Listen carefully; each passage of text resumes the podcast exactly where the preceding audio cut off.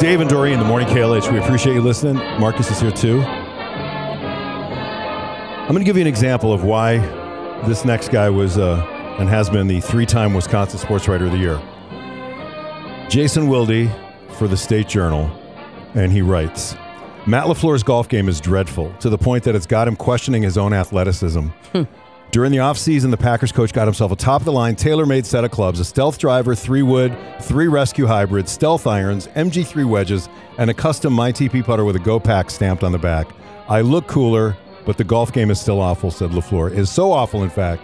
The former high school basketball shooting guard and Division II college quarterback is, with his 43rd birthday fast approaching, having a bit of a midlife sporting crisis.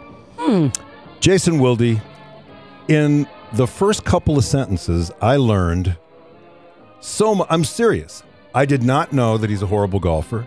I did not know that he's a former high school basketball shooting guard, Division II college quarterback. Didn't know his birthday's coming up. Good job, Jason Wilde. Good morning, and how you doing? So the story behind that uh, was, so I had a sit down with him. I get, I, I do it a couple times a year, but I always do one right before the season starts. And he and I have a mutual friend. Uh, his name is Sean Rozacek, and he works for TaylorMade. And his daughter and son have done sports with our girls. And so he helped them get these new clubs. And I just started that. That was like my icebreaker Mm-hmm. of where I was going to start the interview. And when he's never broken 100, his What? best golf round was a 50 for nine holes, and he thought it was this great accomplishment. And what the reason why I used it and why it became a part of the story, and thank you for promoting it at Madison.com, mm. is that I think it's a really good glimpse into his competitiveness because he gets so angry when he and Sean go golfing, even though Sean is a scratch golfer and he has never broken 100. He gets so mad when he loses. Well, And I think Packers fans feel, and, and I, I really do feel like fans get to feel this way, and, and I understand why they do because coaches and players compartmentalize so well. But a lot of times, as a fan, you feel like you care more than these guys do. And I just wanted to use that as a way of showing folks that as angry as you are and as disappointed you are about these last two playoff exits, that Matt LaFleur is even more frustrated than you, and he's even more frustrated with those than he is with his golf game. All right, so let's talk about Aaron Rodgers and his level of frustration. I did learn some things in listening to some sound bites answering questions from you and others. Uh, that if he doesn't talk to you on the field, that means you're so far down on the depth chart you have no chance. And the way he the way he eluded or avoided the Amari Rodgers question, I thought Aaron Rodgers threw him some shade, didn't he? He did, and and quite frankly, look, I I think I set a season record yesterday. I think I asked three questions, and two of them were as they related to connecting with young players.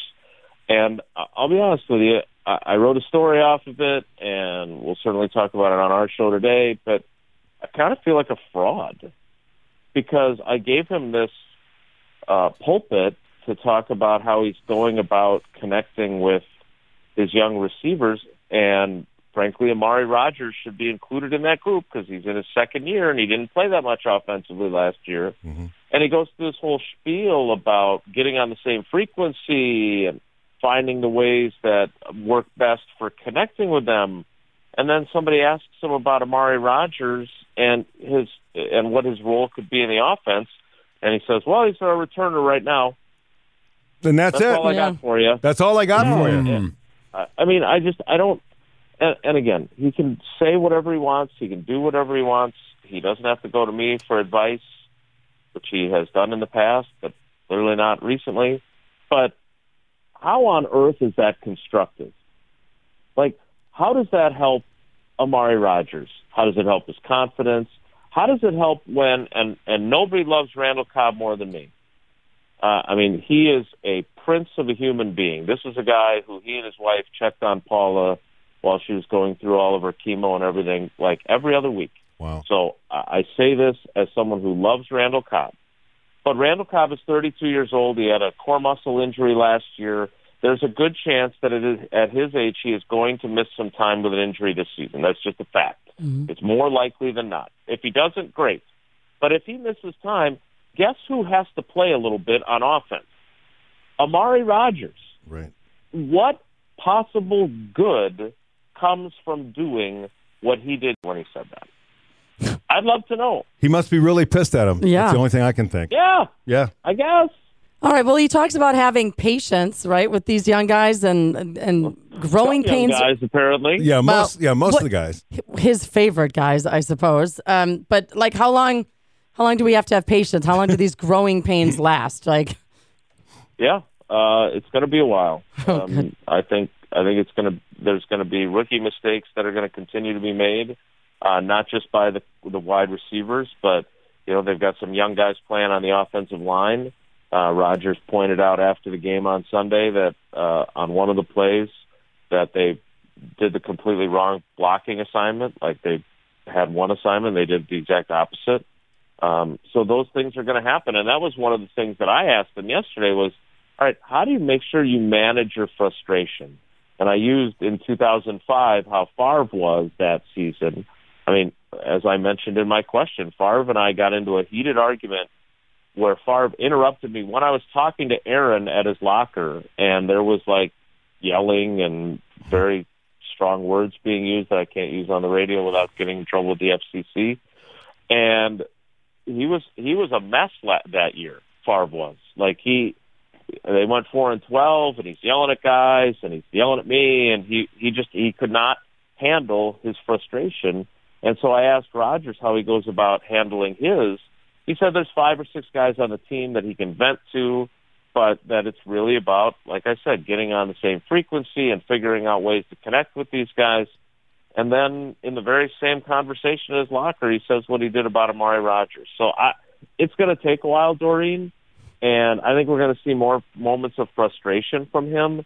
And I think we're going to see them lose some more games that you weren't expecting them to lose. But that doesn't mean that by the season end, they haven't kind of figured it out and they're the team that nobody wants to face in the playoffs because they don't have as good of a record as the past three years, but they're peaking at the right time. As we gear up for the home opener at Lambeau, do you think home field advantage is overrated in today's NFL?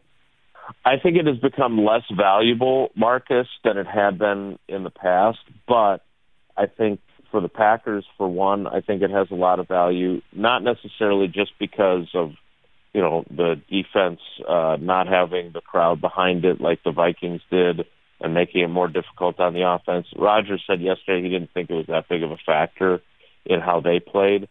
Uh, as long as the fans aren't doing the wave or chanting "Go Pack Go," which obviously irritates Rodgers and Lafleur, uh, I do think there's a home field advantage there. But I think the greater one is it's just such a comfort zone for Rodgers and the offense and it's not like they're going to score on every possession, but I really do think that he operates better under those circumstances. And if you don't believe me, look back on 2020. As good as he was last year, when he was playing in those empty stadiums, that was like playing at Lambeau every week. And you could certainly see in his productivity how much of a difference that made for him. It's not necessarily the case with every team, but I definitely think that's the case with this team. How does the team feel? How do the veterans feel about playing late in the evening or late afternoon games? It screws up their schedule, but do they enjoy the juice, to borrow Aaron Rodgers' phrase, that it brings? I, I, veterans, I don't think so. I mean, maybe a little bit for Sunday night football once you get to the game, but you know, Tausch loves to say that the best game is a Sunday noon game. Mm-hmm. Uh, you get up, you go play. You've got then if you've got family in town, you get to spend time with them in the afternoon after the game, uh, and and it just fits your body clock Right. the best.